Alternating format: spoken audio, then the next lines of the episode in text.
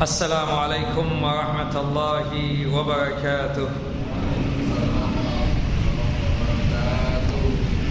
إن الحمد لله نحمده ونستعين ونستغفره ونعوذ بالله من شرور أنفسنا ومن سيئات أعمالنا. من يحلل الله فلا مضل له ومن يضلل فلا هادي له. أشهد أن لا إله إلا الله وحده لا شريك له وأشهد أن محمدا عبده ورسوله. ولقد قال الله تعالى في القرآن العظيم يا أيها الذين آمنوا اتقوا الله حق تقاته ولا تموتن إلا وأنتم مسلمون. يا أيها الناس اتقوا ربكم الذي خلقكم من نفس واحدة وخلق منها زوجها وبث منهما رجالا كثيرا ونساء واتقوا الله الذي تساءلون به والأرحام إن الله كان عليكم رقيبا يا أيها الذين آمنوا اتقوا الله وقولوا قولا سديدا. يصلح لكم أعمالكم ويغفر لكم ذنوبكم.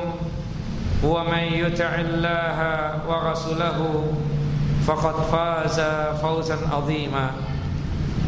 أما بعد رب اشرح لي صدري ويسر لي أمري واحلل عقدة من لساني يفقهوا قولي. اللهم انفعنا بما علمتنا وعلمنا بما ينفعنا وزدنا علما. اللهم إنا نعوذ بك من زوال نعمتك وفجأة نقمتك وتحول عافيتك وجميع سخطك. إخواني وأخواتي في الدين أعازني وعزاكم الله. Bapak dan Ibu yang dimuliakan oleh Allah Subhanahu wa taala. Sebelum kita masuk kepada kajian kita, pembacaan kitab Al-Wajiz fi Fiqh Sunnah wal Kitab Al-Aziz. Bapak-bapak yang di belakang, maju dulu Pak. Untuk memberikan kesempatan nanti biasanya jam 4 pada pada datang. Maju aja Pak. Nanti kita tambahin AC nanti ya, masjid. Taib. Jazakumullah khairan. Kita masuk kepada Pembahasan adab Adabul khala. Adab dan etika pada saat berada di kamar mandi.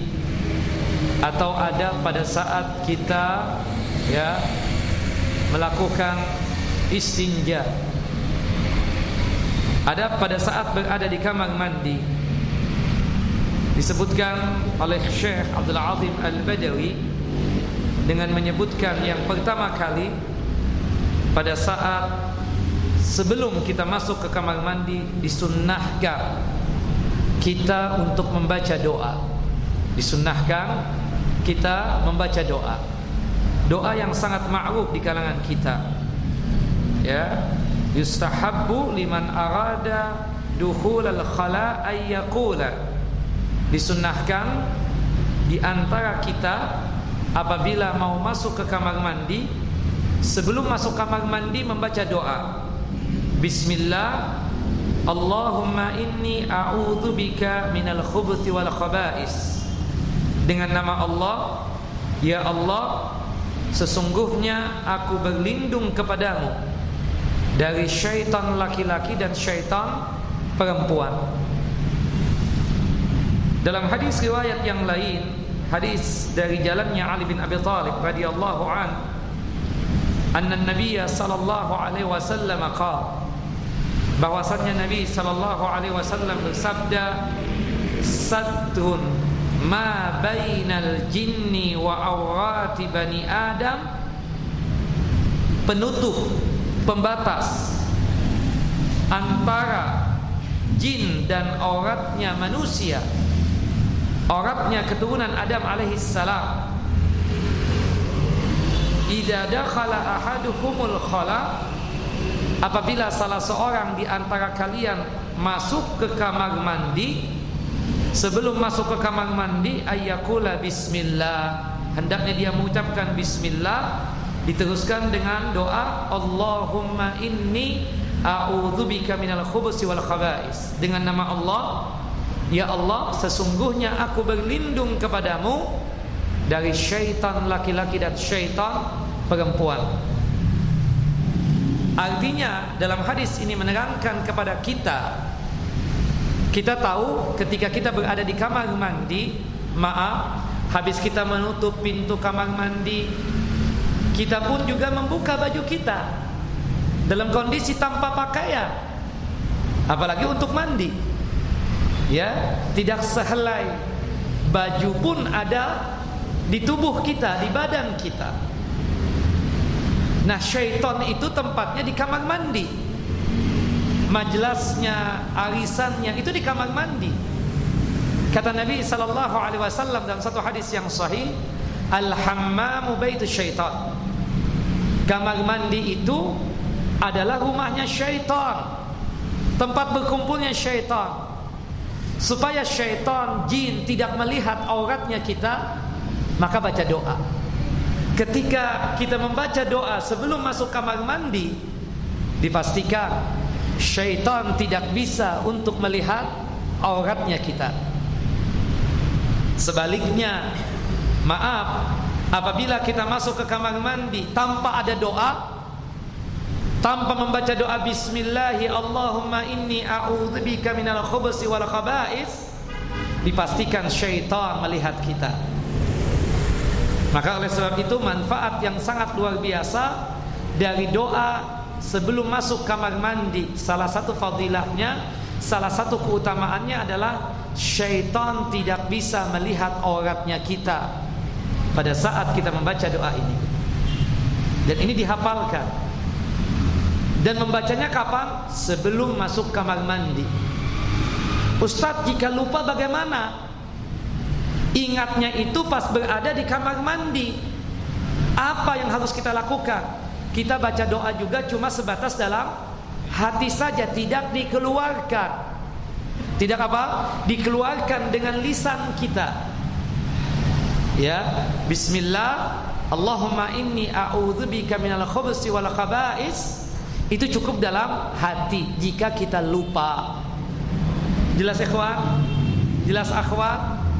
Itulah yang disebutkan oleh Nabi SAW Nah pada saat membaca doa Sebelum masuk kamar mandi tersebut Tanpa mengangkat tangan Tanpa menghadap kiblat Memang benar ada hadis yang mengatakan bahwasannya ada tempat-tempat yang di mana Rasulullah SAW ketika berdoa mengangkat kedua tangan beliau.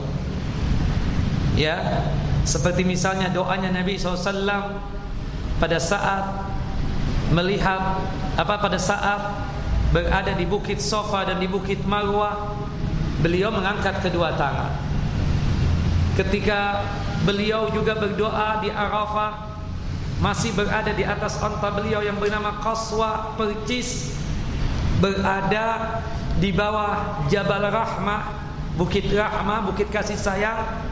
Rasulullah juga mengangkat kedua tangan beliau.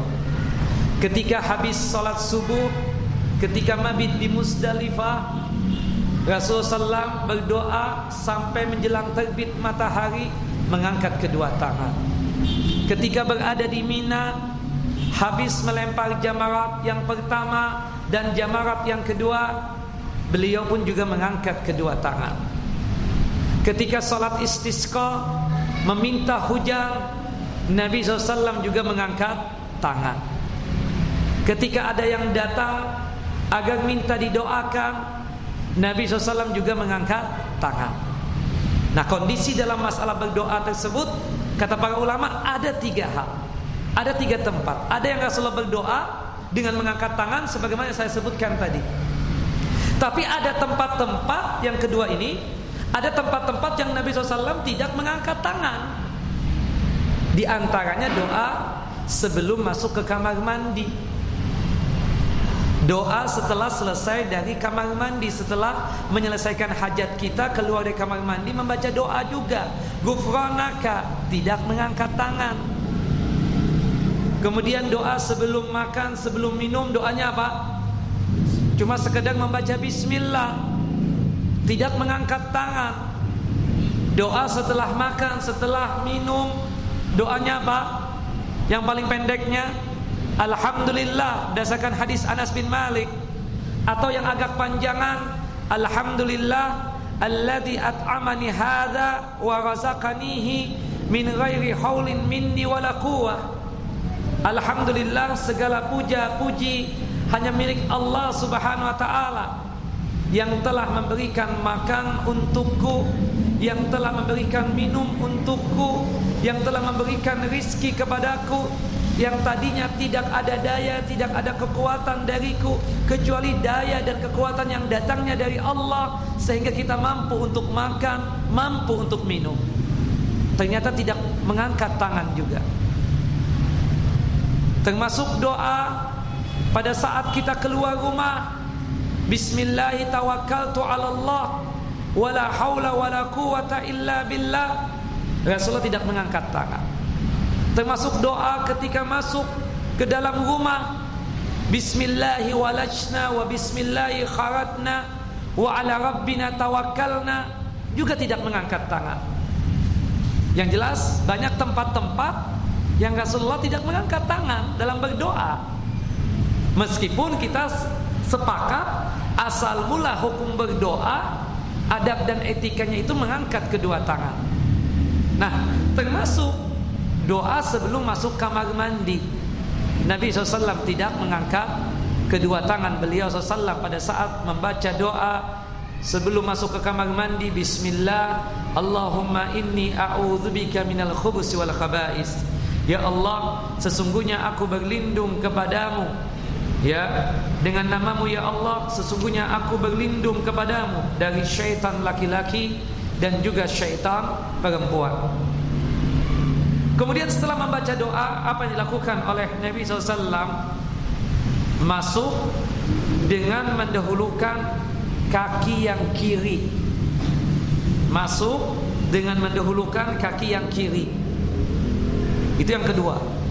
Wa yustahabbu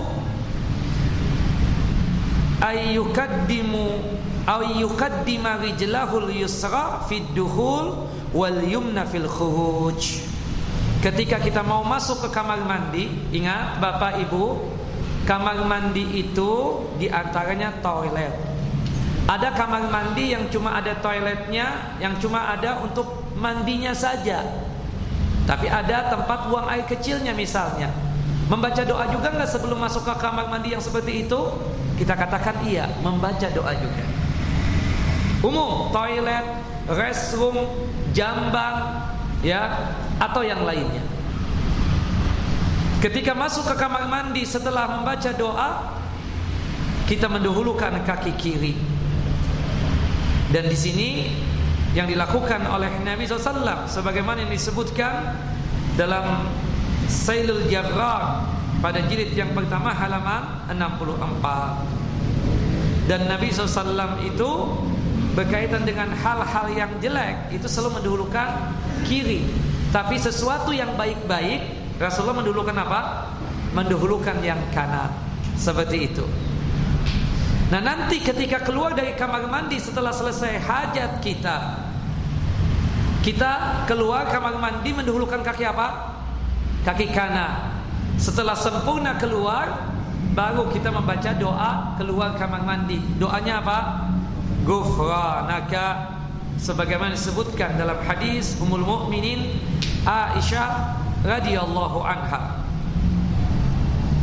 Kemudian selanjutnya wa idza kana fil fadha'i ustubhiba lahul ib'ad hatta la yura.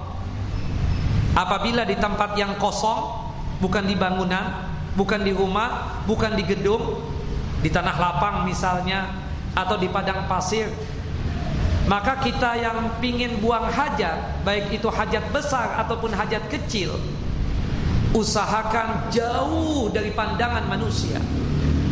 Jauh daripada pandangan manusia. Bukan bukan sebagaimana manusia yang jahil yang tidak mengerti kadang masya Allah ketika mereka kebelet pingin buang air kecil seenaknya saja di jalanan mereka tersebut buka pakaian mereka atau buka celana mereka kemudian buang air kecil di jalanan tersebut. Ini bukan adab Islam. Ini bukan etika Islam. Adab dan etika Islam bahkan kewajiban menutup aurat. Hatta di tempat-tempat yang tidak ada kamar mandinya, kita kebelet nih, pingin buang air kecil. Kita mencari tempat yang aman, yang jauh daripada pandangan manusia. Yang jauh daripada pandangan manusia. Seperti itulah yang dilakukan oleh Nabi SAW. Kita lihat dalam hadis yang sahih, hadis dari Jabir radhiyallahu an Semoga Allah meridhai beliau Qala berkata Kharadna ma'a Rasulillah sallallahu alaihi wasallam fi safarin Kami pernah melakukan safar bersama Nabi sallallahu alaihi wasallam. Artinya keluar kota. Keluar dari kota suci Madinah Untuk melakukan safar. Wa kana Rasulullah sallallahu alaihi wasallam la ya'ti al-buraza hatta yataghayyaba fala yura. Allahu akbar. Adalah Nabi SAW ketika berkeinginan untuk buang air kecil atau buang air besar ya tidaklah beliau tersebut melakukan itu kecuali beliau mengasingkan diri dari kami menjauh dari kami kata Jabir sampai di antara kami tidak tahu di mana Rasulullah melakukan hajat beliau tersebut. Artinya dari hadis yang sahih ini hadis yang dikeluarkan oleh Al-Imam Abu Daud dan Al-Imam Ibnu Majah menunjukkan kepada kita semua bahwasanya kalau di tempat dan di tanah yang lapang usahakan menjauh dari teman-teman kita menjauh daripada manusia. Sehingga kita ketika kita buang hajat kita tersebut tidak ada orang yang tahu. Tidak ada yang melihat kita. Betul-betul terjaga dan terhormat kita tersebut. Dikarenakan kita selalu menutupi aurat. Nah itu yang keberapa? Yang ketiga. Yang keempat wa yustahabbu alla yarfa'a thawbahu hatta yadnuf minal ard ketika kita tersebut mau buang hajat janganlah kita tersebut melepas pakaian kita kalau di rumah di gedung ya yang ada kamar mandinya ada toiletnya kalau kita sudah tutup pintu toilet tertutup rapat sudah baru kita melepas pakaian kita. Tapi kalau di tanah lapang, ya, yang pertama yang kita usahakan menjauh dari pandangan manusia, menjauh dari dilihat oleh manusia, dan kita tidaklah melepas pakaian kita kecuali kita itu sudah mendekati tempat di mana kita buang hajat, di mana kita buang hajat.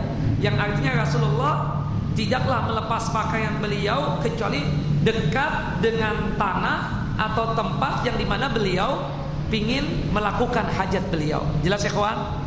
Nah, khususnya di kamar mandi kita katakan ada di antara orang maaf seenaknya saja meskipun itu rumahnya dia dari kamarnya dia ke ruangan jamban atau restroom tempat buang air, tempat buang air besar, hammam, kamar mandi.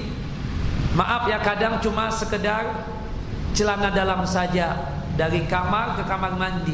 Kelihatan auratnya. Ibu-ibu pun juga begitu kadang. Cuma sekedar bersarungkan yang kelihatan dadanya ke mana-mana. Waliyahzubillah. Meskipun tidak ada mahram, meskipun tidak ada orang, tapi di situ kan ada mahram kita, ada anak-anak kita. yang kita tersebut terlarang untuk mempertontonkan aurat kita. Ingat bapak-bapak, ibu-ibu, salah satu bagian aurat itu ada bagian aurat yang kita tidak boleh menampakkan sama sekali, hatta itu kepada mahram kita. Yang disebut dengan induk mahram, apa induk aurat? Yang disebut dengan induknya aurat kita, yaitu apa? Kubul dan dubur kita. Kalau perempuan tambah satu lagi yang di atas itu. Itu tidak boleh dipertontonkan kecuali untuk istri kita. Atau yang punya istri kita boleh dipertontonkan kepada kita. Tapi maaf, kubul dan dubur tersebut termasuk bagian atas untuk wanita, hatta untuk anak kita nggak boleh. Apalagi anaknya sudah balik. Ya yang berlawanan jenis ya. Maksudnya kita dalam segi apa pun kita katakan apalagi anak-anak yang berlawanan jenis ibu-ibu terutama ini. Anaknya sudah besar sudah balik. Dia main enak saja misalnya main maaf menyusuin anak di hadapan anaknya yang sudah besar tersebut. Kita katakan ini terlarang tidak dibenarkan yang demikian karena itu aurat induk yang cuma suaminya saja yang boleh dipertontonkan dan diperlihatkan hal itu. Apalagi maaf-maaf kadang di antara orang seenaknya saja tidak tahu adab dan etika.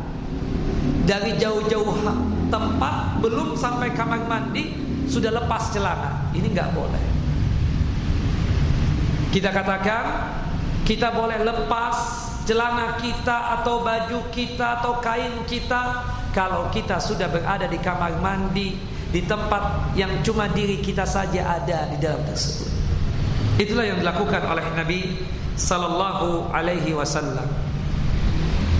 Kemudian yang selanjutnya wala yajuz istiqbalul kiblati wa istidbaruha fis sahra wala fil bunyan. Nah, di sini Syekh mengatakan Syekh Abdul Adim Al-Badawi beliau mengatakan dua-duanya ini.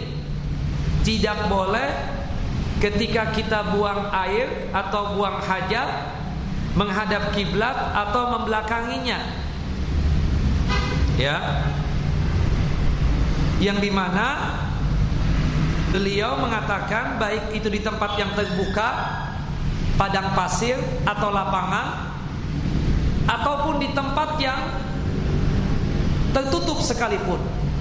Padahal yang benar yang sahih kita katakan kalau untuk di tempat yang terbuka di tempat yang terbuka seperti lapangan, padang pasir, kalau kita kebelat boleh kita buang hajat kita di tempat tersebut. Tapi syarat yang pertama harus jauh daripada pandangan manusia. Yang kedua, tidaklah kita ini melepas pakaian kita kecuali betul-betul dekat dari tempat yang di mana kita mau buang hajat kita. Yang ketiga, ketika kita di tempat yang terbuka seperti padang pasir, seperti lapangan untuk menyelesaikan hajat kita, tidak boleh menghadap kiblat dan tidak boleh membelakangi kiblat. Kata Nabi SAW dalam hadis Abu Ayyub Al-Ansari radhiyallahu anhu anin Nabi sallallahu alaihi wasallam qala dari Nabi sallallahu alaihi wasallam beliau bersabda Idza ataitumul ghaita fala tastakbilul kibdata wala wala tastadbiruha Apabila kalian mendatangi kamar mandi mau buang air kecil ataupun mau buang air besar janganlah menghadap kiblat dan janganlah membelakanginya. Ini sepakat di mana ikhwan? Di tempat apa? Di tempat yang terbuka seperti lapangan padang pasir. Sepakat ulama tidak boleh kita buang air kecil, buang air besar dalam kondisi di tanah yang terbuka, lapangan yang terbuka, atau padang pasir, ya kan? Yang tempatnya itu terbuka, tidak boleh ketika kita buang hajat kita tersebut menghadap kiblat atau membelakanginya. Tapi di tempat yang tertutup, Kamar mandinya ternyata menghadap kiblat ini atau membelakangi kiblat. Para ulama berdebat. Kalau Syekh Abdul Azim Al-Badawi dalam kitab Al-Wajiz ini tidak membolehkan hatta di dalam kamar mandi yang tempatnya tertutup. Tidak boleh kita tersebut untuk menghadap kiblat atau membelakanginya. Sebagian ulama mengatakan boleh. Boleh menghadap kiblat atau membelakangi kiblat ketika seseorang buang hajatnya di tempat tertutup di tempat yang tertutup. Dalilnya. Hadis Abdullah ibnu Umar ketika Abdullah ibnu Umar berada di rumah Hafsah Hafsah ini siapa? Ya saudari dari Umar. Saudara perempuannya Umar. Eh sorry. Saudara perempuannya Abdullah ibnu Umar anaknya Umar bin Khattab. Ya, Hafsah ini siapa? Istri Nabi SAW. Abdullah ibnu Umar sebagai saudara laki-lakinya Hafsah pernah datang ke rumah Hafsah. Ketika itu Rasulullah SAW berada di kamar mandi. Ketika datang ke tempat kakaknya atau saudaranya ini, Rasulullah SAW sedang berada di kamar mandi diperhatikan oleh Abdullah ibnu Umar dan itu mendapatkan cerita juga dari Hafsah bahwasanya kamar mandinya mereka tersebut menghadap ke arah kiblat. Dan Rasulullah melakukan itu. Dalam riwayat yang lain membelakangi kiblat. Artinya apa? Jika di tempat yang tertutup rapat berdasarkan hadis ini meskipun itu kamar mandi menghadap kiblat atau membelakangi kiblat jika itu tempat memang tempat yang tertutup dibolehkan berdasarkan hadis dari Abdullah bin Umar bahkan Abdullah bin Umar pernah melakukan yang demikian di tempat yang tertutup buang air kecil yang membelakangi kiblat di tempat yang tertutup Pernah juga diceritakan di tanah yang lapang. Di tanah yang lapang. Abdullah ibnu Umar mengambil onta. Onta itu ditaruh di depannya percis. Ya. Kemudian Abdullah ibnu Umar duduk. Kemudian buang air kecil. Dan ingat ketika Abdullah ibnu Umar melakukan itu, Onta tersebut menghadap ke arah kiblat, termasuk beliau Abdullah bin Umar. Dilihat oleh sahabatnya, "Le, kenapa antum kau buang air kecil menghadap kiblat dengan ditutupi oleh onta ini?" Kata Abdullah bin Umar, "Onta ini sebagai sutra, sebagai pembatas sudah untuk menutupi." Kata anak-anak atau sahabat-sahabatnya, Loh kenapa antum melakukan yang demikian? Bukankah Rasulullah melarang yang demikian? Tidak boleh di tempat yang terbuka ketika buang air kecil atau buang air besar menghadap kiblat atau membelakanginya. Saya kan sudah menutup. Kata Abdullah bin Umar, "Ra'aitu Rasulullah SAW fa'ala hadza." Aku pernah melihat Rasulullah melakukan yang demikian. Di tanah lapang beliau ambil ontanya, beliau letakkan onta tersebut di depan beliau percis Beliau kemudian duduk, kemudian baru buang air kecil. Jadi Abdullah bin Umar mencontoh siapa? Mencontoh Nabi SAW. Artinya jika itu di tempat yang terbuka ditutup juga misalnya dengan benda-benda sesuatu yang menutupi kita entah itu mobil entah itu maaf mungkin ada papan atau yang lainnya tidak mengapa yang demikian jika di tempat yang tertutup atau ditutupi tersebut menghadap kiblat atau membelakangi kiblat. Yang jelas intinya para ulama sepakat jika di tempat terbuka tidak ada penghalang, tidak ada penutup, maka tidak boleh buang air kecil atau buang hajat menghadap kiblat atau membelakangi kiblat. Tetapi jika di tempat yang tertutup seperti di kamar mandi Bolehkah seseorang buang air kecil, buang air besar, menghadap dan membelakangi kiblat? Boleh. Berdasarkan hadis dari Abdullah ibnu Umar. Jelas ikhwan? Jelas bapak-bapak? Taib. Kita las, kita masuk kepada adab dan etika yang ke-enam. Wa yuhramu at-takhalli fi tariqin nas wa fi dhillihim. Diharamkan bagi kita untuk buang air kecil atau buang air besar atau buang hajat di jalan yang biasa dilewati oleh manusia. Nih, jalan yang dilewati oleh manusia. Tahu-tahu dia buang air kecil di bawah pohon itu misalnya. Atau mungkin di tengah jalannya dia buang air kecil atau buang air besar. Haram, dosa besar. Seperti itu.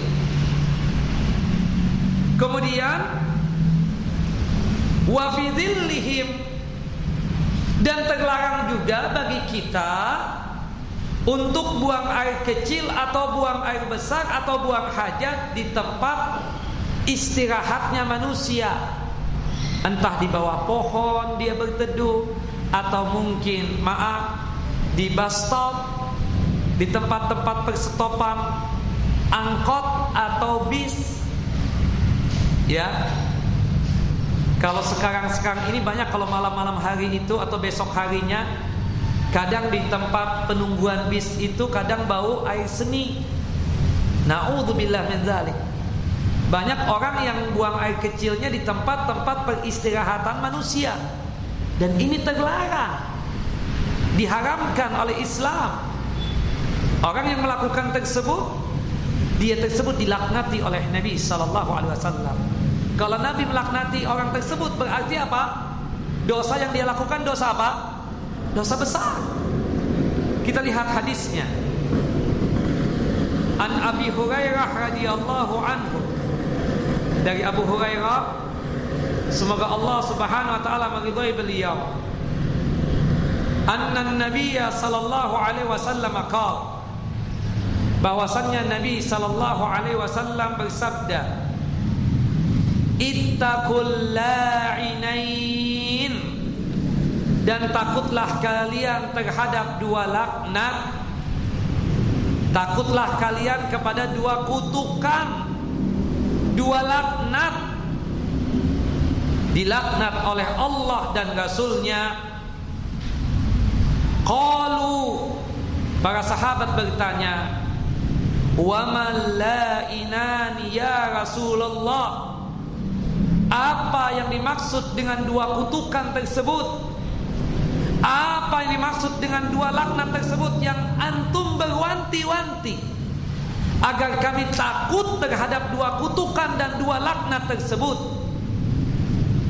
Faqala sallallahu alaihi wasallam Rasulullah pun menjawab Alladhi yatakhalla fi tariqin nasi au fi dhillihim Mereka yang dikutuk oleh Allah dan Rasulnya Yang pertama Orang yang buang hajatnya Entah buang air kecil Ataupun buang air besar Di jalannya manusia.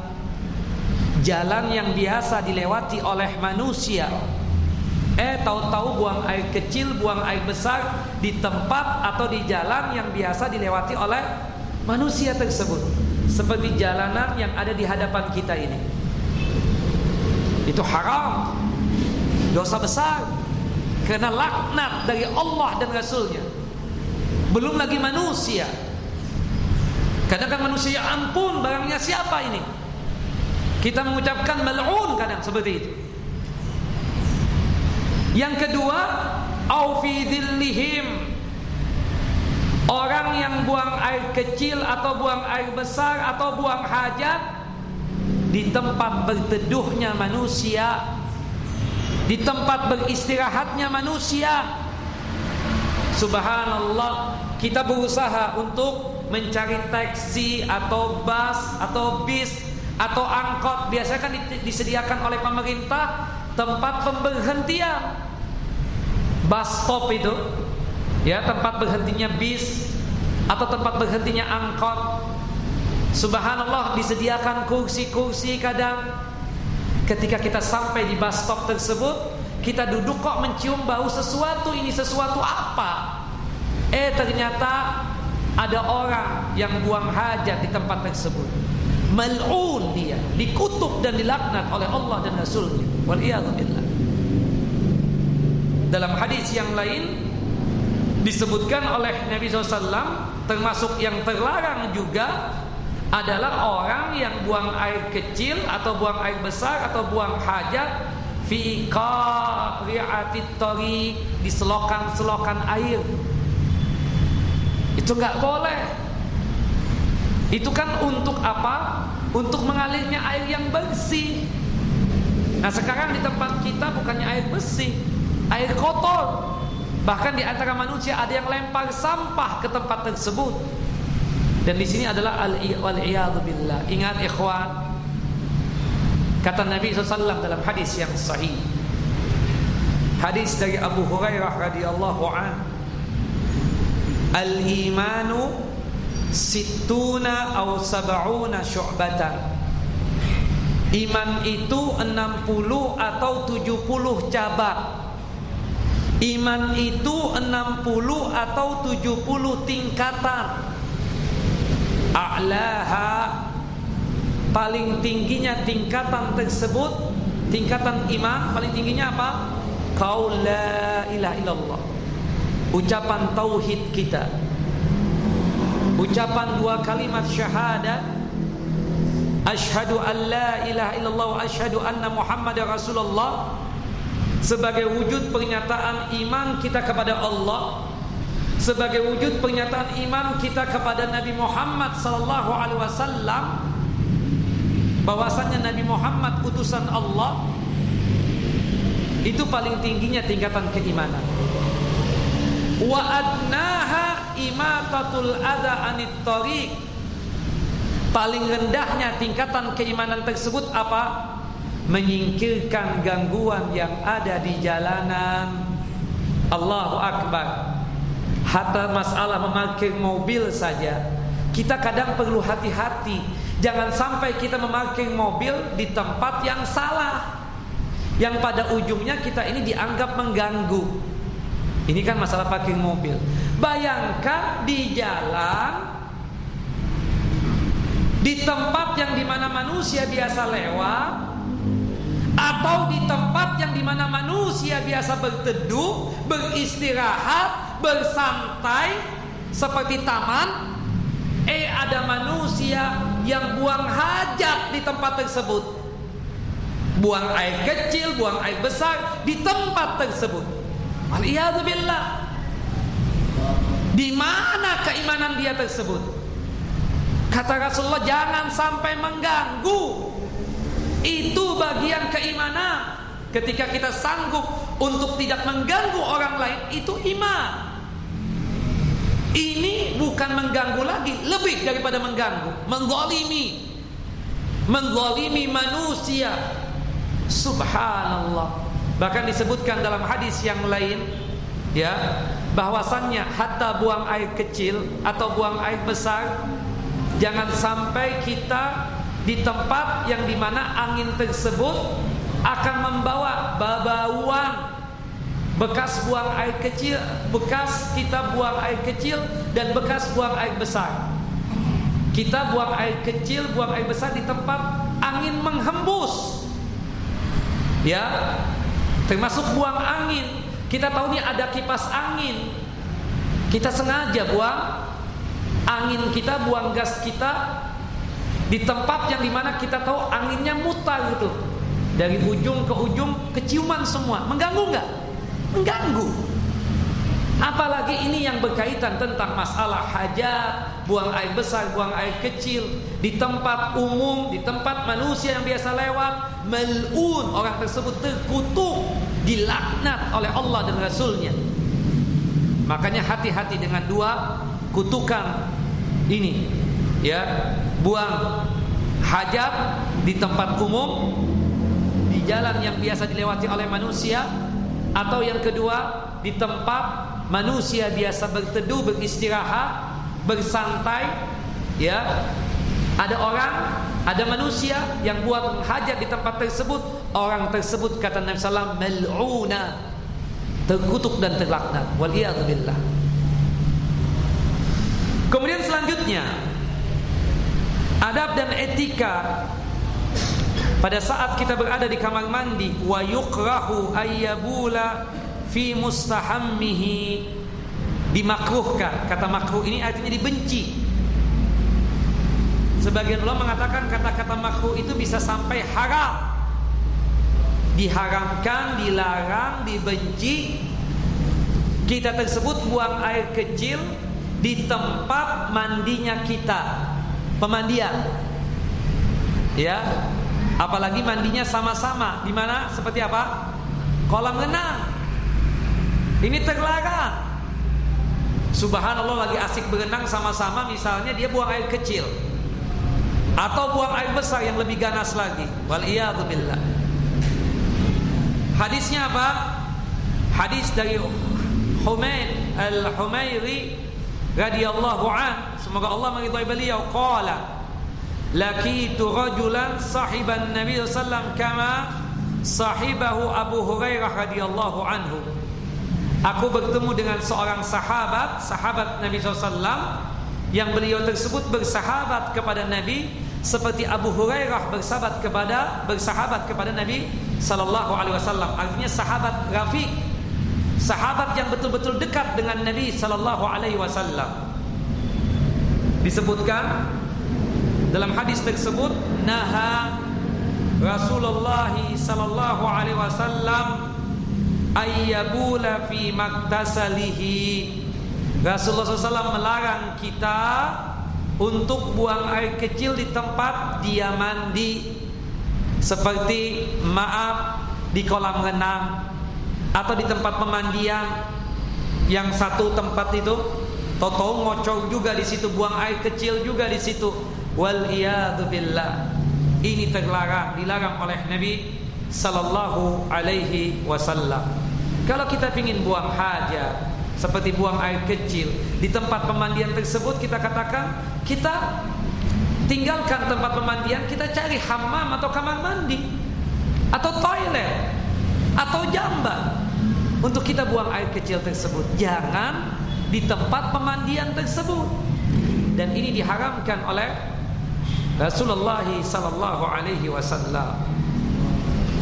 Kemudian yang kedelapan, adab dan etika pada saat melakukan istinja atau buang hajat wa yuhramul baulu fil ma'i raqid. Diharamkan kita untuk buang air kecil di air yang menggenang, air yang tidak mengalir air yang menggenang. Itu tidak boleh. Kita tahu nih kolam renang tidak mengalir. Kita main buang air kecil saja. Nggak boleh. Ini ada danau ada tempat atau mungkin ada tempat pemandian yang di sana kita tahu ini airnya tidak mengalir. Kita main buang air kecil saja. Dosa besar. Hati-hati yang demikian. Disebutkan dalam hadis yang sahih hadis dari Jabir anin Nabi sallallahu alaihi wasallam annahu naha ayyabula fil ma'ir raqid adalah Nabi SAW melarang kita semua untuk buang air kecil di air yang tidak mengalir, air yang menggenang, air yang tidak mengalir. Ya, dilarang oleh Nabi sallallahu alaihi wasallam. Kemudian yang kesembilan Buang air kecil di kamar mandi. Boleh nggak buang air kecil dalam kondisi berdiri? Khususnya laki-laki? Boleh apa tidak? Boleh. Kita lihat hadisnya Hadis Hudzaifah bin al-Yaman radhiyallahu an. Dikatakan bahwasannya buang air kecil dalam kondisi duduk ataupun berdiri boleh anna nabiyya sallallahu alaihi wasallam intaha ila sibatati qaumin.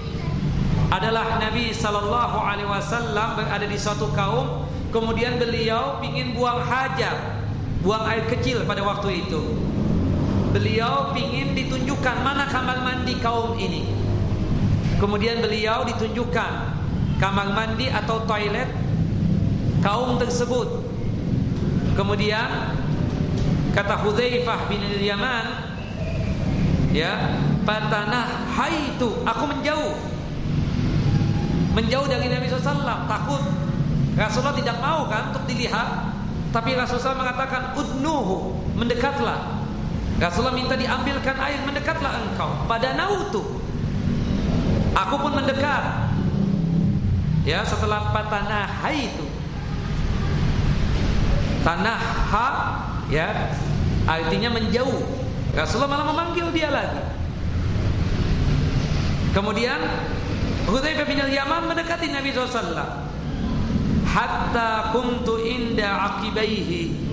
Sehingga aku ini percis berada dekat betul dengan Nabi SAW tapi tidak melihat tentang auratnya Nabi SAW tidak sama sekali.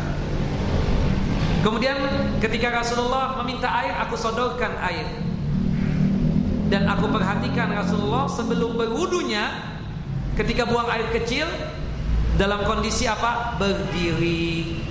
Dalam kondisi apa? Berdiri. Fabala qa'iman. Nabi SAW ya fabala qa'iman intahaitu ila sibatati qaumin fabala qa'iman.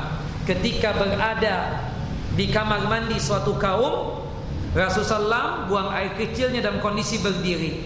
Aku menjauh panahai patanah hai itu patanah hai itu aku menjauh. Aku menjauh tidak mau untuk melihat Nabi SAW sama sekali tidak ada keinginan apa pun. Tapi Rasulullah memanggil aku setelah Rasulullah SAW buang air kecil tersebut seakan-akan meminta air. Kemudian disodorkan air dekat dengan Rasulullah SAW setelah buang air kecilnya Nabi SAW berwudu. Dan kemudian Rasulullah SAW sepatunya nggak dilepas mengusap sepatu saja Nah itu cara wudhu ya. Kita tahu kan berwudhu normal itu bagaimana? Ada sekitar 9 tahapan lah. Sedikit secara singkat tentang wudhunya Nabi SAW Dengan mengumpulkan hadis-hadis yang sahih tentunya. Yang pertama membaca Bismillah. Sebelum berwudhu membaca apa? Bismillah. Berdasarkan hadis dari Abu Hurairah dan hadis Anas bin Malik. Hadis Abu Hurairah mengatakan la wudu'a liman lam yazkur ismallahi alaih. Tidak ada wudu bagi mereka yang tidak membaca bismillah. Para ulama mengatakan bahwasannya wajib membaca bismillah sebelum berwudu jika kita ingat. Jika tidak lupa. Tapi kalau lupa membaca bismillah sebelum berwudu ma'fun, dimaafkan. Jelas ikhwan? Wajibnya membaca bismillah tersebut jika apa? Jika ingat. Yang kedua, membersihkan kedua telapak tangan sebanyak tiga kali. Berdasarkan hadis siapa? Hadis dari Hamran ketika menerangkan tentang Utsman bin Affan dalam berwudu dan Utsman melihat wudunya Nabi sallallahu alaihi wasallam. Yang ketiga berkumur-kumur. Hadis dari Ummul Mukminin Aisyah radhiyallahu anha Kata Nabi SAW Iza tawadda'ta Fadmad. Jika engkau berwudu Hendaknya berkumur-kumur. Hendaknya apa? Berkumur-kumur. Yang keempat baru istinsyar Hadis dari Abu Hurairah radhiyallahu an. Iza tawadda'a ahadukum falyaj'al fi anfihi ma'an thumma liyastanthir Apabila salah seorang di antara kalian berwudu, maka hendaknya dia mengambil air yang baru untuk istinsyak. Kemudian mengeluarkannya dengan jari jemari tangan yang kiri kotoran-kotoran yang ada di hidung. Nah, memasukkan air ke hidung dengan tangan kanan namanya apa? Istinsyak. Kemudian mengeluarkan dengan jari jemari tangan yang kiri kotoran-kotoran yang di hidung namanya apa? Istinsak. Apa namanya? Istinthar. Memasukkan air ke hidung namanya apa? Istinsyak. Mengeluarkan kotoran-kotoran yang ada di hidung dengan jari jemari tangan yang kiri. Istinthar. Thar. Pakai ra terakhirnya. Istinthar. Jelas ya kawan? Nah, untuk membersihkan mulut dan hidung ini ada yang seperti itu tadi, berkumur-kumur sendiri, membersihkan hidung sendiri, ada seperti itu berdasarkan hadis tadi, hadis Ummul Mukminin Aisyah dan hadis Abu Hurairah. Tapi boleh juga membersihkan mulut sekaligus membersihkan hidung. Hadisnya siapa? Hadis Abdullah bin Zaid Al-Ansari. Jadi berkumur-kumur langsung istinsya, ambil air dengan telapak tangan yang kanan. Kemudian dimasukkan bagian sedikit air ke hidung. Untuk mulut dan untuk hidung berkumur-kumur dan istinsya.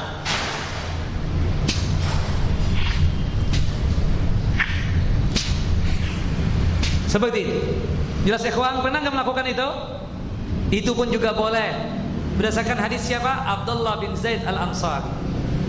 Yang jelas ketika memasukkan air ke hidung dengan telapak tangan yang kanan, sedangkan mengeluarkan kotoran yang ada di hidung dengan jari jemari tangan yang kiri. Yang kelima membasuh wajah. Ingat ikhwan, ketika membasuh wajah tersebut, ikhwan wa akhwat ya, Kedua telapak tangan kita persiapkan Kemudian kita tahu air bukan air itu ditimpuk-timpukkan ke muka bukan Tapi air tersebut yang ada di telapak tangan kita tersebut kita jalankan Ke seluruh wajah kita Sehingga seluruh wajah kita tersebut terkena Bahkan bagi mereka yang punya jenggot Apalagi jenggotnya tebal Ambil air sedikit kemudian dimasukkan seperti ini. Agar dagu ini terkena.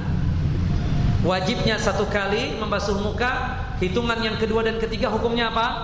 Sunnah. Yang ke ke berapa? Keenam Adalah membasuh tangan sampai ke siku.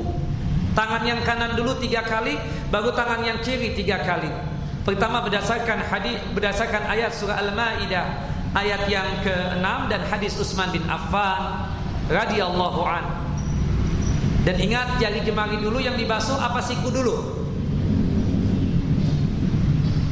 Apa ikhwan? Jari jemari dulu Allah mengatakan apa? Fagsilu wujuhakum wa aydiyakum ilal marafiq.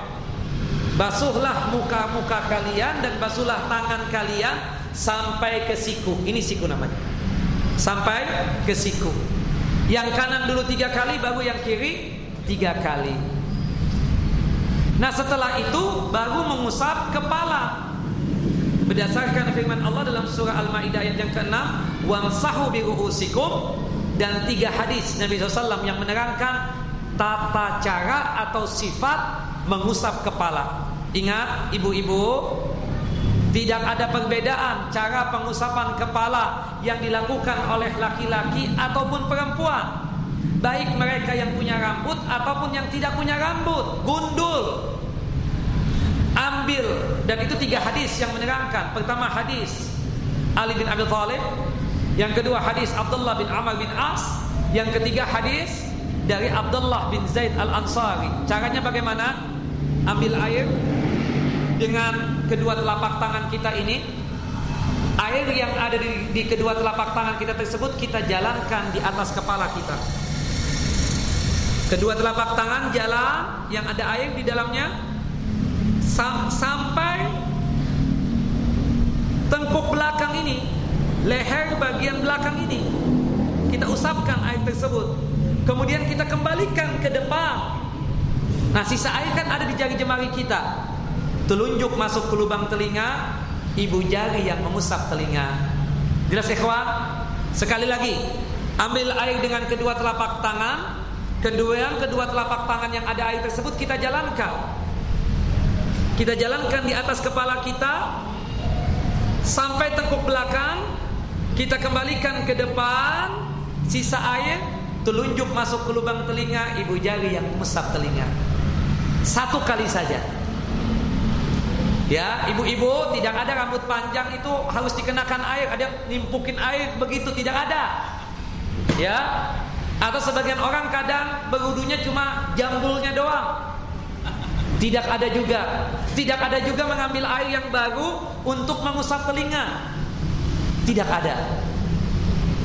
Sepengetahuan saya wallahu a'lam cuma tiga hadis tadi yang menerangkan tentang masalah pengusapan kepala. Jelas Bapak-bapak? Ya, boleh menusuk sekedarnya saja. Ya. Ambil air sekedarnya Kemudian kita jalankan air tersebut Di atas kepala kita Sampai tengkuk belakang Kita kembalikan ke depan Sisa air telunjuk masuk ke lubang telinga, ibu jari yang mengusap telinga ini. Itu yang ketujuh. Yang kedelapan membasuh kaki sampai ke mata kaki. Ingat mata kaki. Wamsahu bi ru'usikum wa arjulikum ilal ka'bayn. Dan usaplah kepala kepala kalian dan basuhlah kaki kalian sampai ke mata kaki. Jangan lupa sela-sela jari jemari kata Nabi SAW dalam hadis Abdullah ibnu Abbas ya asbigil wudu'a wa khallil bainal asabi dan sempurnakanlah wudhu kalian dan jangan lupa sela-sela jari jemari baik yang tangan ataupun kaki terkena air dalam hadis mustawrid Rasulullah untuk membersihkan sela-sela jari jemari kaki itu biasanya dengan kelingking. Para ulama berdebat di sini, kelingking tangan yang kanan kah ataukah kelingking tangan yang kiri? Yang jelas bahwasannya tidak ada dalil khusus yang mengatakan harus kelingking tangan kiri. Yang mengatakan harus dengan kelingking tangan kiri hadis apa? Pendapatnya siapa? Al Imam Al Ghazali yang kemudian diikuti oleh Al-Imam San'ani pemilik kitab Subulus Salam syarah dari kitab Bulughul Maram jadi itu pendapatnya Imam Al-Ghazali yang diikuti oleh Imam San'ani yang benar yang rajih boleh pakai kelingking tangan yang kanan, boleh pakai kelingking tangan yang kiri.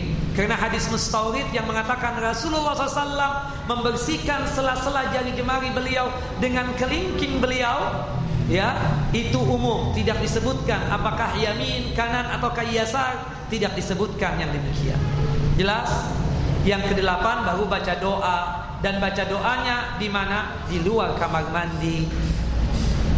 Nah ada kaitannya dengan hadis Hudzaifah tadi. Rasulullah tidak melepas sepatu beliau. Nah ada nanti penjelasan tentang masalah mashul hijab wa mashul khuf. Mengusap jilbab dan mengusap sepatu atau kaos kaki. Ya.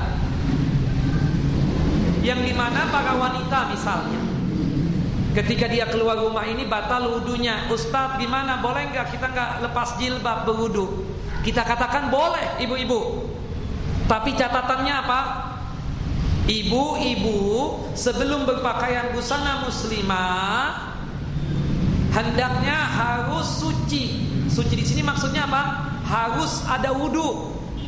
Misalnya sekarang ibu-ibu ada wudhu nggak? Ada. Tayyib. Nanti mau sholat maghrib ternyata batal. Berwudhu lagi nggak? Berwudhu lagi.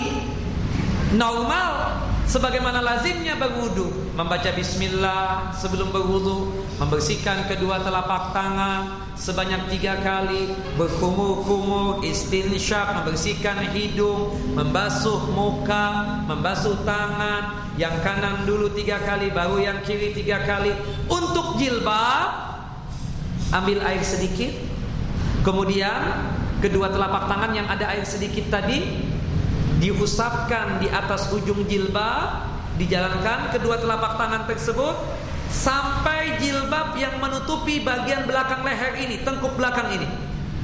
Bolak-baliknya Ustaz, tidak bolak-balik. Kalau bolak-balik lepas.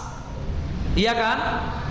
Telinga bagaimana? Tidak diusap juga. Karena ada sebagian ibu-ibu kadang telinga pun juga diusap begini-begini.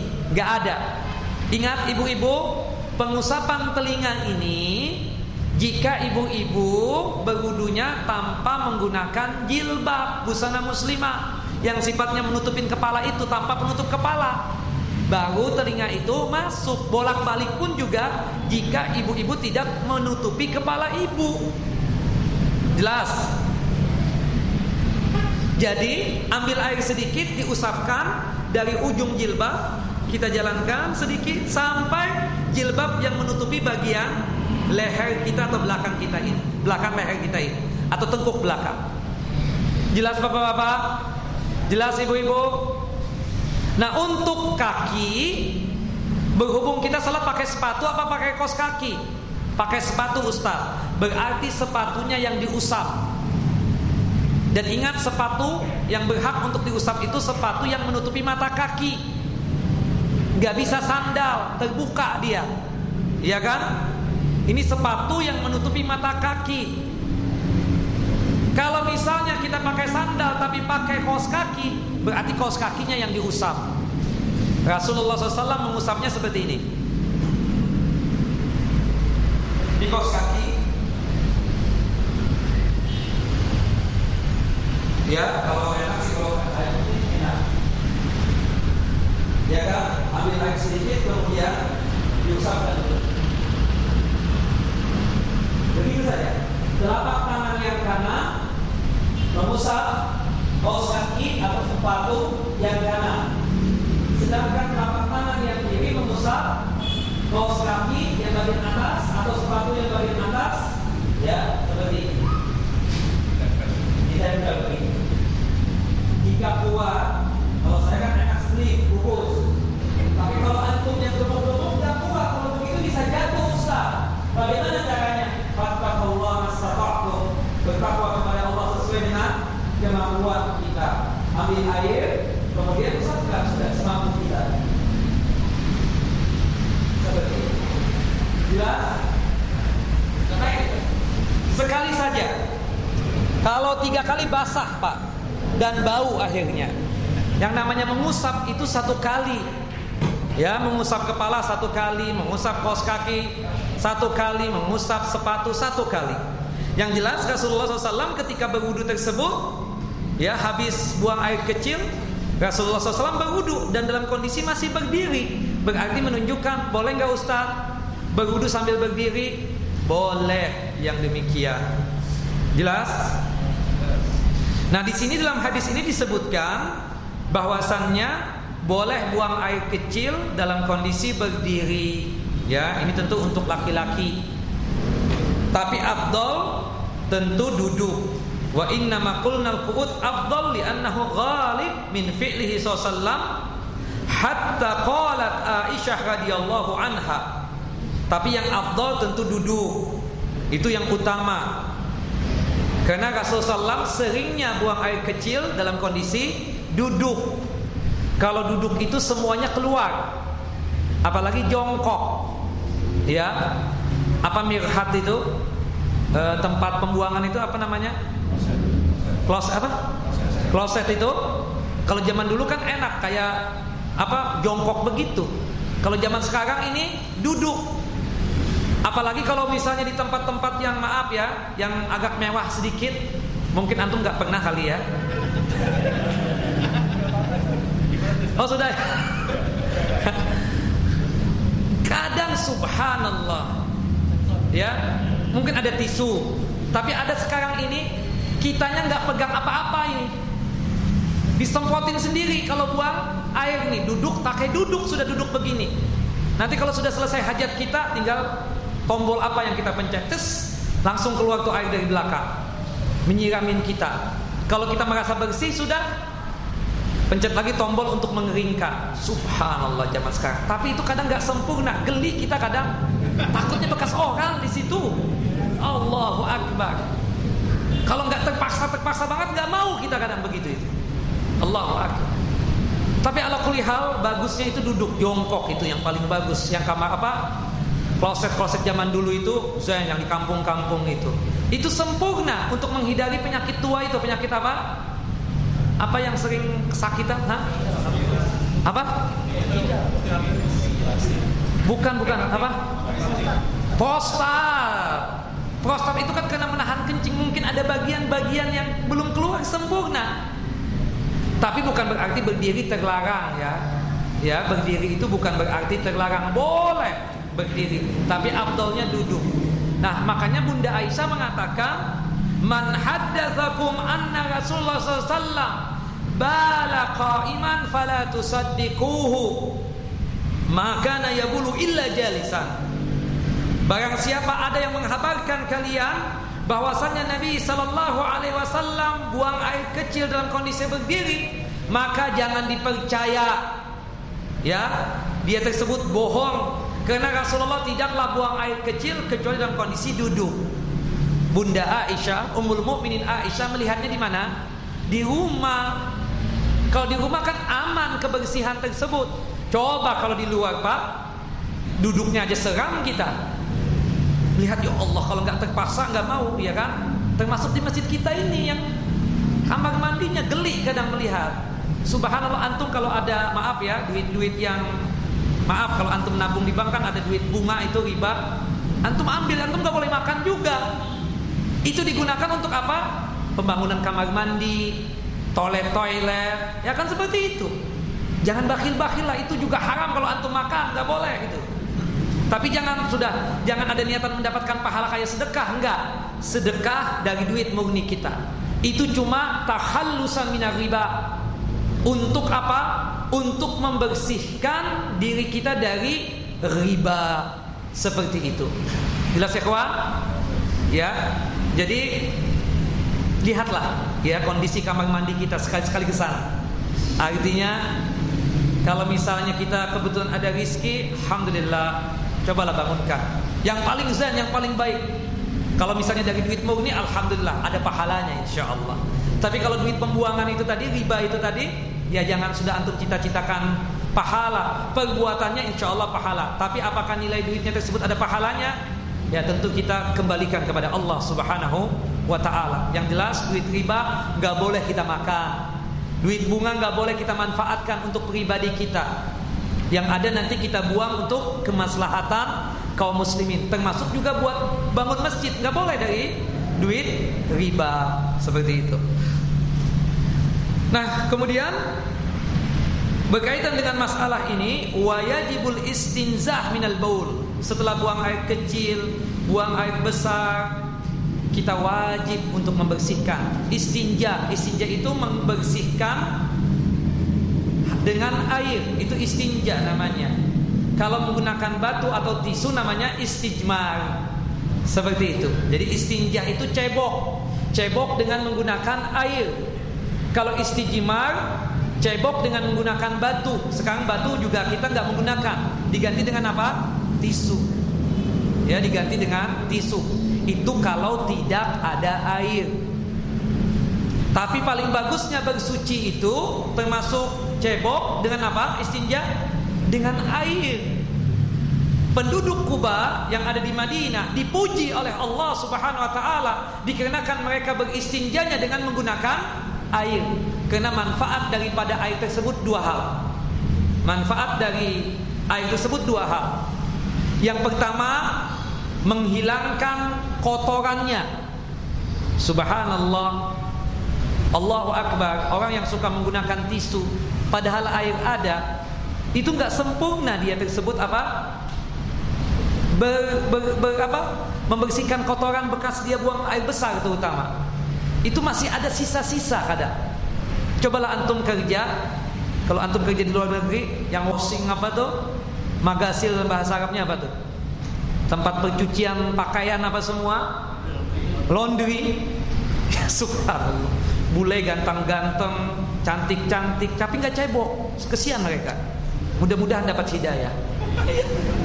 Ganteng-ganteng cantik-cantik tapi nggak cebok. Subhanallah kadang bekas sisa-sisanya itu ada Nah itu cerita teman-teman yang kerja di laundry itu. Kalau saya nggak pernah kerja kebetulan di laundry, ya itu yang pertama, dengan air membersihkan kotorannya tersebut. Itu manfaat air. Yang kedua, manfaat air tersebut apa? Menghilangkan bau. Menghilangkan bau. Hatta nggak ada sabun tapi ada air, hilang baunya insya Allah. Makanya bule-bule tersebut kan kadang, maaf ya, di kamar mandi mereka itu ada tisu aja, tisu aja menggulung. Subhanallah. Dan subhanallah di kamar mandi mereka pasti ada wangi-wangian, minyak wangi misalnya. Untuk apa? Untuk menghilangkan bau. Coba mereka ceboknya, istinjanya dengan air. Insya Allah hilang bau itu. Nah seperti itu. Walhasil paling bagusnya bersuci dengan menggunakan air. Dan kemudian Nabi SAW mengingatkan kepada kita tentang pentingnya kita tersebut membersihkan kotoran yang kita buang tersebut. Jangan sampai kita ini nggak bersih dalam masalah istinja dan cebok. Lihat hadisnya, hadis Abdullah ibnu Abbas radhiyallahu anhuma. Anna Nabiya sallallahu alaihi wasallam marra bi kubraini. Pernah suatu hari Nabi Shallallahu Alaihi Wasallam melewati dua kuburan, melewati dua kuburan bersama sahabat-sahabat Nabi SAW. Faqala. Kemudian Nabi SAW berkomentar tentang dua kuburan tersebut. Innahuma la yu'adzabani wa ma yu'adzabani fi kabirin. Wahai sahabat-sahabatku, ketahuilah dua kuburan ini sedang diazab oleh Allah Subhanahu wa taala. Penghuni dua kuburan ini sedang apa? Diazab dan disiksa oleh Allah Subhanahu wa taala. Dan dia disiksa diazab bukanlah berkaitan dengan dosa yang sulit mereka tinggalkan. Sangat mudah untuk mereka tinggalkan. Ya. Artinya dosa yang mereka lakukan itu dosa yang di dunia ini sangat mudah untuk tinggal mereka tinggalkan, tapi mereka itu meremehkan, melecehkan, menganggap hal yang biasa-biasa saja. Padahal itu dosa besar. Padahal mereka sangat mudah untuk meninggalkan dosa besar tersebut. Amma ahaduhuma fakana la yastanzihu minal baulihi min baulihi. Yang pertama, kuburan yang pertama ini dia diadab dikarenakan gak bersih dalam masalah air seni. Dalam hadis yang lain disebutkan aktsaru azaban fi kuburihim minal baul. Kebanyakan orang diad, diadab oleh Allah disiksa di kuburan mereka. Aktsarun nasi azaban fi kuburihim minal baul. Kebanyakan manusia itu diadab, disiksa oleh Allah Subhanahu wa taala di kuburan mereka dikarenakan sebab air seni, sebab kencing. Ya. Dan maksud hadis ini Diadab ini karena masalah air seni. Tidak bersih dalam masalah membersihkan air seni. Para ulama berkomentar ada tiga hal. Maksud dari hadis ini. Yang pertama, ceboknya nggak benar, nggak bersih ceboknya. Istinzahnya itu tidak bersih, istinjanya itu nggak bersih. Subhanallah masih ada belepotan kadang di bagian belakang atau di bagian depannya dan seterusnya. Yang kedua, yang apa dan sehingga membuat dia tersebut sholat kan? Maaf, buang air kecil misalnya. Buang air kecil kata Rasulullah. Dia tersebut nggak hati-hati sehingga percikan-percikan air seni tersebut menempel di celananya, menempel di sarungnya. Kemudian dia bawa sholat. Ini yang mengakibatkan dosa tersebut dia bawa sampai di kuburan dia. Itu yang pertama. Yang kedua, dia tersebut maaf ketika buang air kecil atau mungkin buang air besar suka meninggalkan barang bikin kenang-kenangan untuk orang yang selanjutnya. Nauzubillah min dzalik. Kalau tidak ada air mungkin nggak ada masalah. Kalau mungkin nggak ada plus mungkin nggak ada masalah. Tapi air banyak, kemudian maaf klosetnya itu ada plusnya lagi. Langsung begitu hilang sudah. Ini nggak sengaja dibiarkan. Oh ini sebab diadab nanti dia. Yang ketiga kata para ulama dia tersebut ketika is apa ketika buang air kecil seenaknya sehingga orangnya ke mana-mana ditonton oleh manusia. Itu tiga hal yang disebutkan oleh ulama Pertama memang tidak bersih sehingga membuat air seni tersebut percikannya ke pakaian dia. Kemudian dia bawa sholat sehingga membuat sholatnya tidak diterima. Inilah yang mengakibatkan dia diadab di kuburannya. Atau dia suka meninggalkan barang dari hasil apa penghasilan dia tersebut mengeluarkan buang air besar atau buang air seni dia taruh di tempatnya sehingga orang yang kedua yang masuk ke kamar mandi tersebut melaknati orang tersebut yang ketiga adalah buang air kecil seenaknya sehingga barangnya tersebut ke mana-mana dan kelihatan oleh manusia. Auratnya tersebut kelihatan oleh manusia. Waliyadzubillah. Makanya kadang nggak paham ya di antara manusia itu kalau di tempat-tempat di gedung-gedung ya itu kan kadang kencingnya kan berdiri semua itu kita mau coba nggak bisa keluar. Subhanallah takut ada ini atau apa kan? Ini orang kadang sambil ngobrol. Ya, gimana kemarin ini? Itu subhanallah. Itu percis kayak zaman dulu kita masih kecil di Tanah Abang. Ya kan dulu kan jamban kecil tuh yang cuma sebelah saja kalau ini kelihatan kepalanya.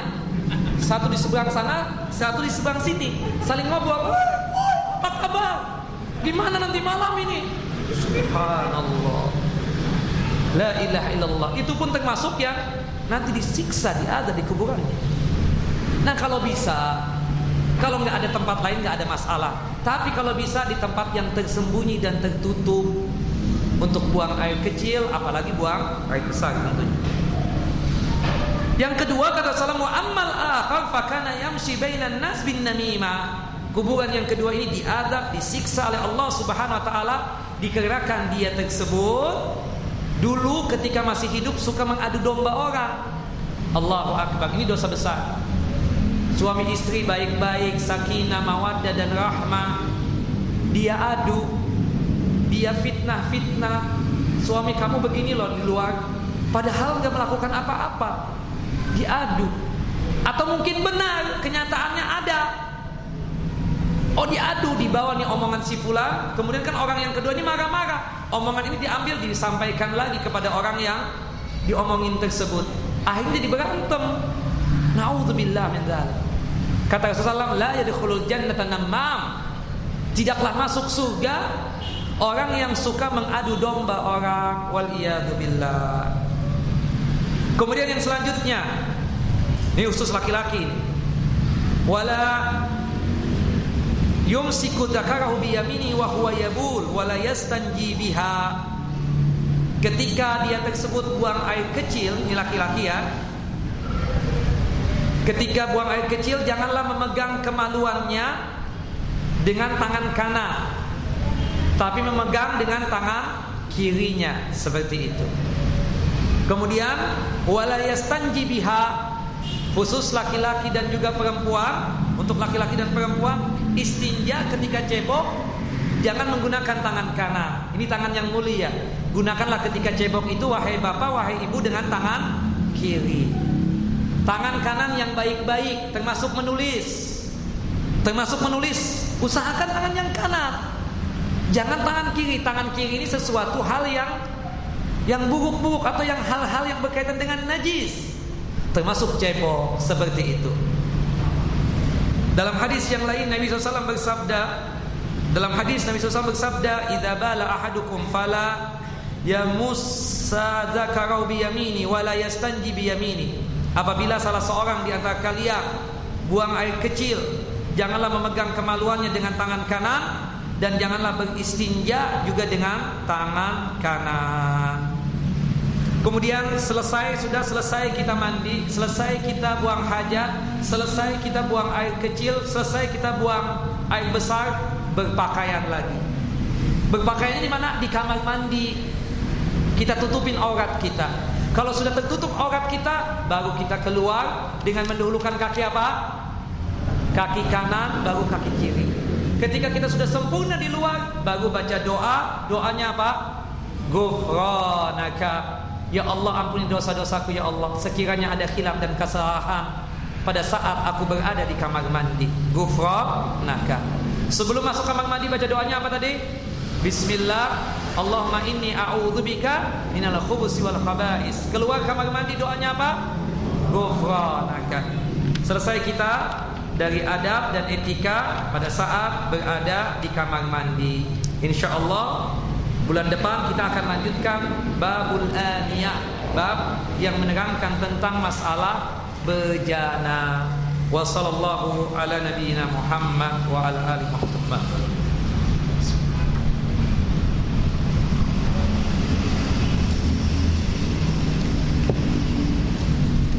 Baik, di sini ada pertanyaan.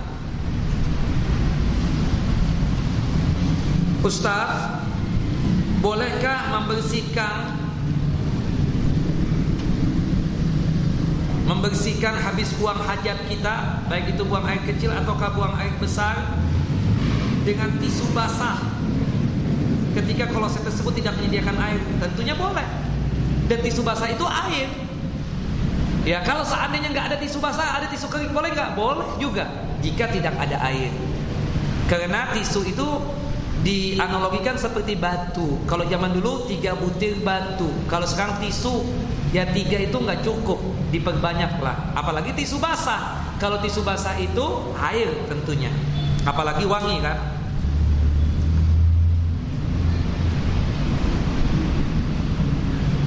Apa ini? Bila bak di pinggir jalan tol itu bagaimana Ustadz? Maksudnya apa ini? Jalan tol kan jalan umum, tapi mungkin orang yang apa ini? Tipis di pinggir jalan tol. Ya di jalan tol kan ada restroom, ada rest area itu. Rest area pasti ada restroom biasanya. Kita mampirlah sebentar, buang air kecil di tempat tersebut. Ya, kalau misalnya kebelet-kebelet banget misalnya kita mencari jalan yang memang tidak biasa dilewati oleh manusia. Betul-betul pandangan manusia tidak bisa melihat kita pada saat kita melakukan buang air kecil tersebut.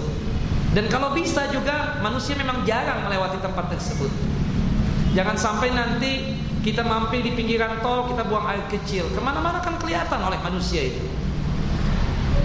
Ya artinya jalan yang biasa dijalani oleh manusia, yang dilewati oleh manusia, kita menghindar untuk buang air kecil apalagi buang air besar.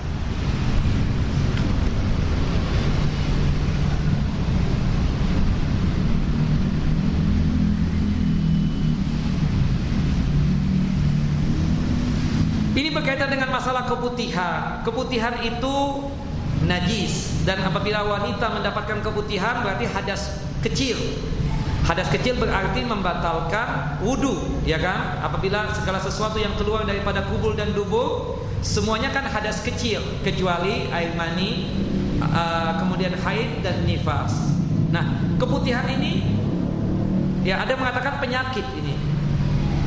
Kalau dianggap penyakit biasanya keluar terus menerus nih Ustadz gimana ketika sholat? Nah, ibu atau para akhwat ketika mendapatkan keputihan yang terus menerus keluar, kewajiban ibu setiap mau sholat, ibu bersihkan keputihannya tersebut, ibu bersihkan keputihannya, kemudian mungkin pakai apa pembalut. Setelah itu setiap kali mau sholat berwudu, terutama sholat wajib ya. Ketika di sholat wajib tersebut terasa ada sesuatu yang keluar, teruskan sholatnya. Karena itu was-was dari syaitan. Tapi benar Ustaz, habis selesai sholat, kita masuk kamar mandi, memang ada yang keluar, bagaimana sholatnya diulangi enggak? Tidak perlu, karena itu penyakit. Dan itu yang terjadi dengan kasus-kasus berkaitan dengan uh, Ummu Habibah, kemudian kasus yang dialami oleh Hamna ketika istihadah, darah penyakit terus menerus keluar kata Rasulullah, setiap kali kamu mau sholat, terutama sholat wajib, bersihkan kemaluanmu. Ya, kalau zaman sekarang enak ada pembalut dan setiap kali kamu sholat wajib untuk berwudu. Ketika ada yang terasa bagaimana Rasulullah pada saat sholat, teruskan sholatmu dan dianggap sah sholatmu. Seperti itu yang dikatakan oleh Nabi Sallallahu Alaihi Wasallam. Insya Allah jelas ya ibu-ibu ya.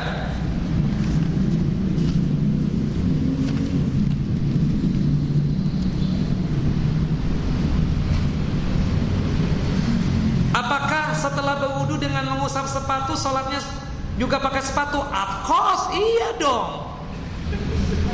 Kalau enggak buat apa mengusap sepatu? La ilaha illallah. Kalau kita mengusap sepatu, mengusap jilbab berarti sholatnya pakai apa? Jilbab, sepatu atau kaos kaki nanti apa yang diusap itu?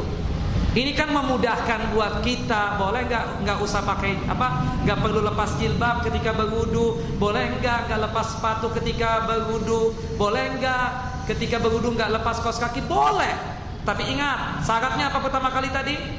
Ketika kita memakai pakaian uh, busana muslimah terutama untuk wanita atau kaos kaki atau sepatu harus ada wudhu. Ketika batal berwudhu normal. Dan ketika diusap sepatunya sepatu itulah yang dibawa sholat.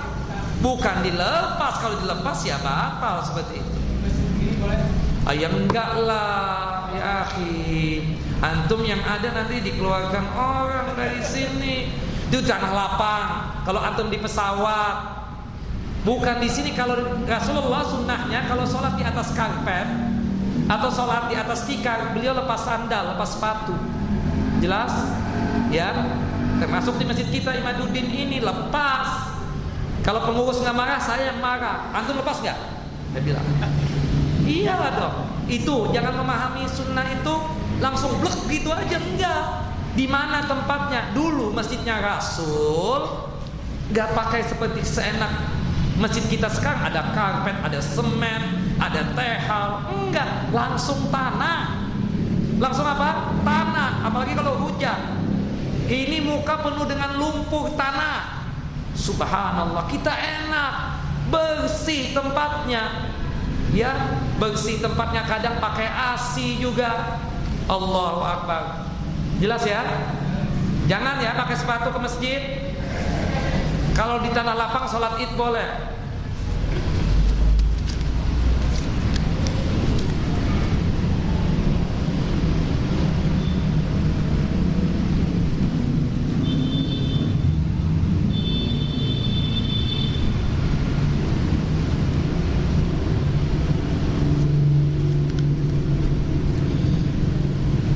benar apakah ada dalil Ustadz habis buang air kecil itu Maaf Bagian itunya diurut-urut gitu Supaya semuanya keluar air seninya Kita katakan gak ada dalilnya Kalau madhab syafi'i Madhab imam syafi'i Habis buang air kecil Bagian helmnya itu Diketek-ketek gitu ya apa ya Apa digini-giniin tuh namanya Hah?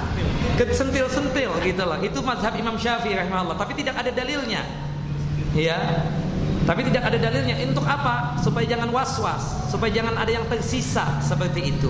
Nah, mungkin bagian diurut-urut itu kan juga bagian untuk supaya jangan sampai ada yang keluar lagi sisa-sisanya.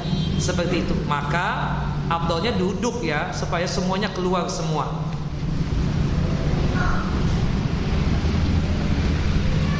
Ustadz jika batal wudhu karena buang angin apakah wajib istinja atau langsung wudhu? Langsung wudhu. Angin kan nggak bisa ditangkap. Angin kan nggak bisa, gas itu kan nggak bisa nempel di bagian belakang kita. La ilaha illallah. Langsung wudhu ya akhi. Kalau ada sesuatu yang keluar dari kubul dan dubur yang ada wujudnya, yang nempel itu baru cebok, baru istinja seperti itu. Bagaimana kondisi wudhu di dalam toilet? Cara berdoanya nanti keluar dari toilet sudah baru baca doa.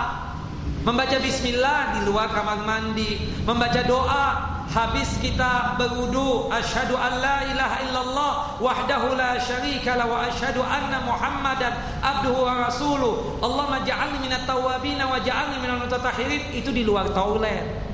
Di luar kamar mandi luar restroom. Bukan di dalam kamar mandi.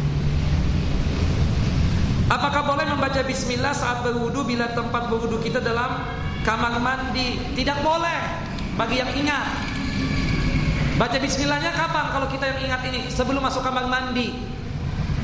Dan bismillah kita membaca bismillah kalau kita berwudunya di toilet nanti itu membaca bismillahnya kapan? Sebelum masuk kamar mandi. Dan ketika masuk kamar mandi, kita berwudu boleh. Termasuk baca doanya juga nanti di luar kamar mandi. Tapi Ustadz saya lupa. Ingatnya pas ada di kamar mandi. Bagaimana? Apakah saya keluar lagi? Tidak. Nanti baca bismillahnya cuma cukup dalam hati saja. Di dalam hati saja. Wallahu a'lam. Terakhir, jika buang hajat kecil atau besar di bis atau di travel yang di apa nih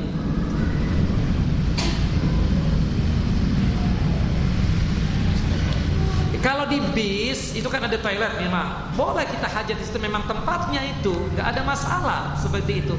Tinggal nanti memang kondisinya kadang tuh bau tuh kondisinya bau. Kita bilang sama supir minta minyak wangi lah untuk nyemprot bau-bau yang ada di bis tuh selama itu. Kalau di travel tuh nggak ada saya nggak tahu ya. Travel biasanya ya di tempat-tempat perberhentian, rest area biasanya begitu. Intinya boleh, nggak ada masalah seperti itu. Yang nggak boleh itu di jalan yang biasa di jalan dilewati oleh manusia, di tempat yang biasa manusia beristirahat atau berteduh. Itu yang kita nggak boleh buang air kecil, apalagi buang air besar. Wallahu alam, ini kira yang bisa kita sampaikan pada kesempatan kali ini salah dan khilafnya mohon dimaafkan. Wa sallallahu nabiyana Muhammad wa ala ali Muhammad kama sallaita ala Ibrahim wa ala ali Ibrahim innaka Hamidun Majid wa barik ala Muhammad wa ala ali Muhammad kama barakta ala Ibrahim wa ala ali Ibrahim innaka Hamidun Majid subhanakallahumma wa bihamdika asyhadu an la ilaha illa anta astaghfiruka wa atubu ilaik. Assalamualaikum warahmatullahi wabarakatuh.